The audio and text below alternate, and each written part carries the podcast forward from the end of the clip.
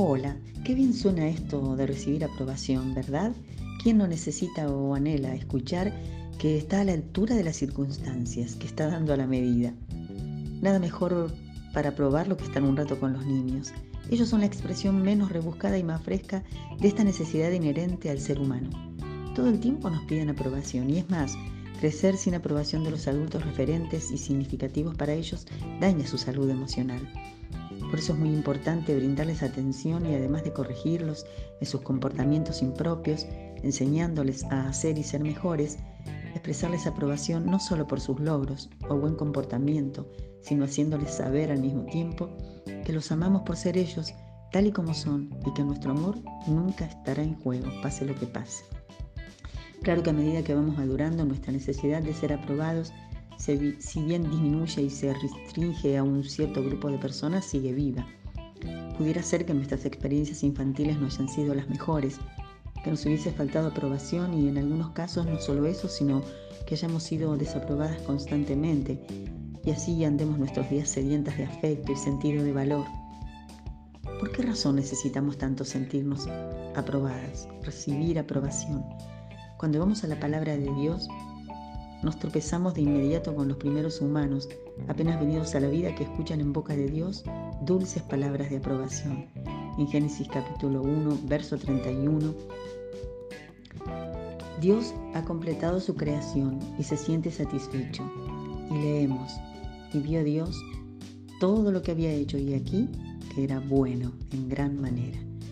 Sin embargo, apenas unas líneas después en el relato nos topamos con dos seres tan bellos, amados, cuidados y aprobados por el mismísimo Creador, cayendo en el engaño del maligno, dudando del amor de Dios, haciendo uso de su libertad de la peor manera, defraudando al que los amaba como nadie en el cielo ni en la tierra pudo ni podrá jamás amar, desobedeciendo su ley, buscando ser ellos mismos su Dios, desechando así ser en gran manera buenos, para comenzar a vivir en un mundo que ellos mismos entregaron al dominio del mal, en una tierra maldecida, siendo ellos mismos castigados.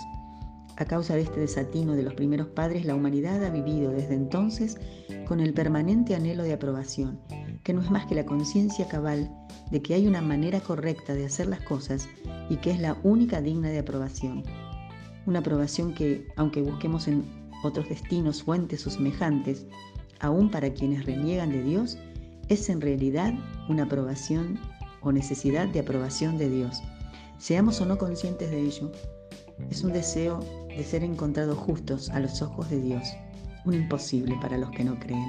Por eso la humanidad sucumbe y sufre buscando esta aprobación en sus semejantes, cargados ellos a su vez con sus miserias, incapaces de dar a otro sentido de valor y dignidad.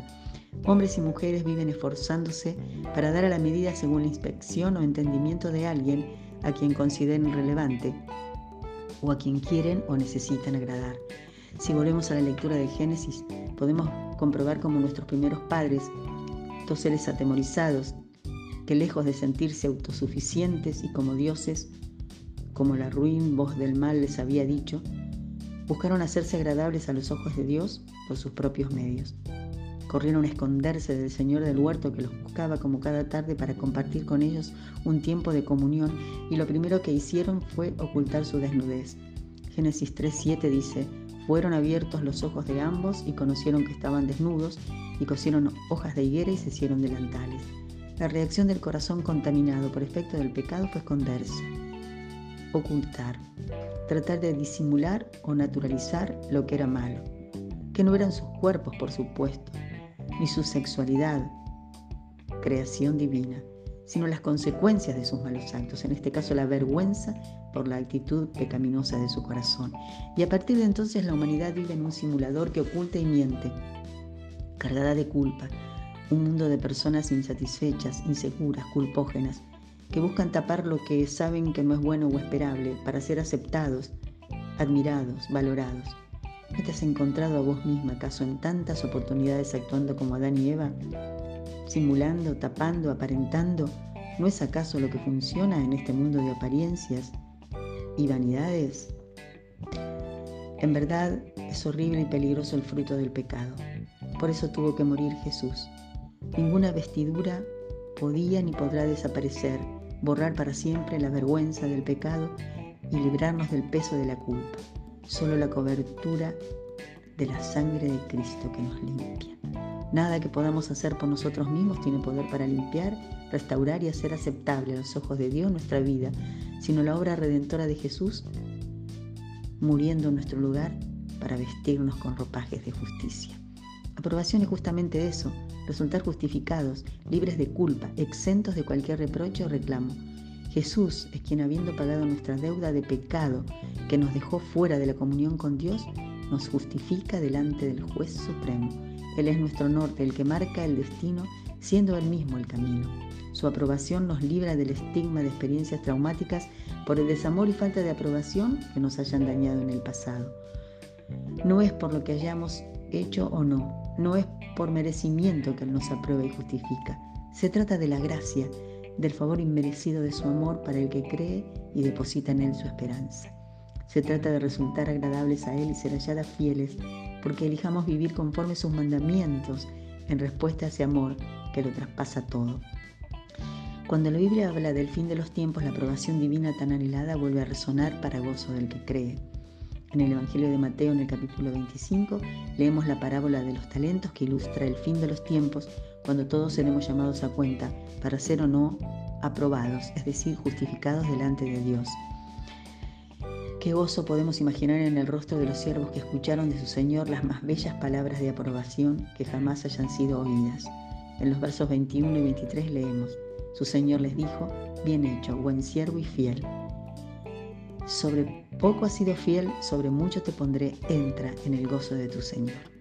No será la aprobación y la justicia de los hombres la que rija entonces, sino la del único y justo juez, dueño y Señor del universo.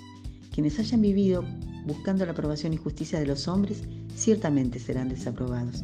Haber sido perdonada y limpiada por su sangre nos exime de la exigencia de vivir buscando aprobación, porque ya hemos sido y estamos para siempre justificadas en Él. ¿No es maravilloso? ¿Qué hay de vos, amiga? Para la aprobación de quién vivís. ¿Estás acaso entre los justificados por la fe en Jesucristo? ¿Qué palabras escucharás aquel no lejano día en que el mismo Señor y Dios habrá de marcar el fin de los tiempos? Mi corazón eleva una oración para que como yo puedas escuchar esas benditas palabras que nos darán la entrada al reino de los cielos. Que cada mañana al despertar, agradar al Señor sea la meta que todo lo que hagamos y digamos sea para la gloria de su nombre, que su corazón se goce en la alabanza de nuestros labios y en la obediencia de corazones humildes que lo adoren.